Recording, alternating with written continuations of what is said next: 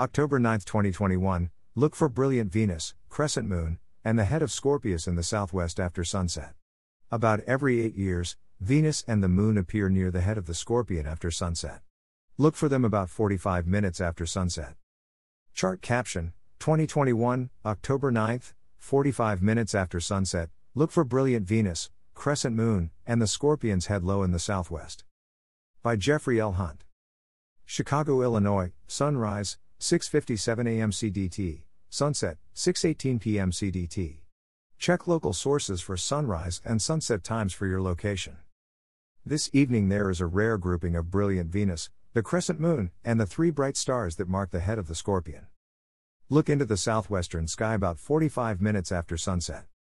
This grouping fits within a binocular field, and it will not be visible like this again for another 8 years, October 10, 2029. Chart caption 2021, October 9th, Venus, crescent moon, Graffias, Dschubba, and Pi Scorpii fit into the same binocular field. The three stars of the scorpion's head, Graffias, Beta SCO on the chart, Dschubba, Delta SCO, and Pi Scorpii, Pi SCO, dash span about 6.5 degrees. That nearly fills a binocular field. Getting Venus and the Moon into the same field of view as the three stars is infrequent. Including the Moon is more of a long shot. The crescent moon passes Venus every month, either in the morning sky or the evening sky. Venus revolves around the Sun about every 225 days, but it catches and moves between Earth and Sun every 584 days, known as inferior conjunction. Venus' last inferior conjunction occurred on June 3, 2020. The next occurs January 8, 2022. During the interval from inferior conjunction to inferior conjunction, Venus springs into the morning sky, shining brightly. Then it disappears behind the Sun and slowly moves into the evening sky, only to return to inferior conjunction and back into the morning sky. Nearly every eight years, a few days, Venus passes between Earth and Sun on the same date. In the sky, Venus passes in front of the same stars in the same places as eight years prior. The path that Venus makes through the stars this year is the same as it made eight years ago, within a few days. Chart caption 2029, October 10th, Venus, Crescent Moon, Graffias, Dschubba, and Pi Scorpii fit into the same binocular field. On October 10, 2029, one eight year Venusian cycle into the future. The scene is similar to tonight. From North America, on October 13, 2045, the three stars, Venus, and the crescent moon fit very tightly into a binocular field of view.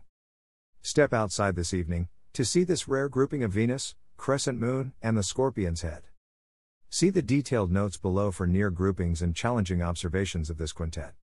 Detailed daily note Mercury is at inferior conjunction at 11:18 a.m. CDT. 45 minutes after sunset, Brilliant Venus is over 9 degrees above the southwest horizon, 0.7 degrees to the lower left of Dschubba. The crescent moon, 3.5d, 17%, is 2.6 degrees to the upper left of Venus. This grouping of Venus, Moon, the head of Scorpius, Graffias, Dschubba, and Pi Sco is unusual. They fit within the field of view of a 7 x 50 binocular, 7 degrees. As seen from Chicago, such a close grouping occurs only two more times before 2050 in a sky dark enough to see the stars with a binocular. Unlike a grouping with a single star, the three stars of Scorpius span nearly 6.5 degrees, restricting the tight target. On October 10, 2029, one complete Venusian cycle away, the grouping occurs again and easily fits into a binocular field of view. In 2037, the Moon is too far away to fit into the binocular field from North America.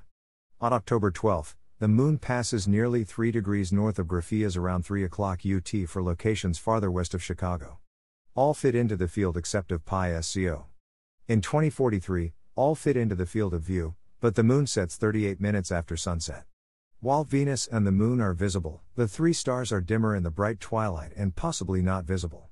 Locations farther south, such as Johannesburg, South Africa, Santiago, Chile, and Honolulu, Hawaii see the five objects in the same field of view when the moon is somewhat higher in the sky.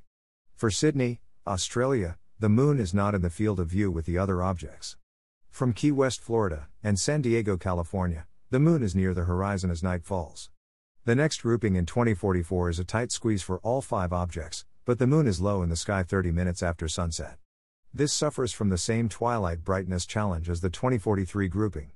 At the October 13, 2045 grouping, 3, Eight year Venusian cycles in the future, the quintet makes a tight fit in the binocular field. The group is more compact in regions east of Chicago. Westward from this location, the moon is likely outside the field of view. This evening, Venus is 9.5 degrees to the lower right of Antares. Farther eastward, Saturn is nearly 27 degrees up in the south southeast, 15.5 degrees to the right of bright Jupiter. Two hours after sunset, Saturn is nearly 29 degrees up in the south, west of the meridian. In the starfield, the ringed wonder is 1.5 degrees to the lower right of Upsilon Cap.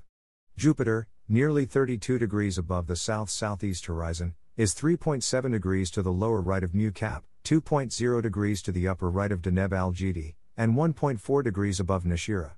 Saturn's retrograde ends in two evenings.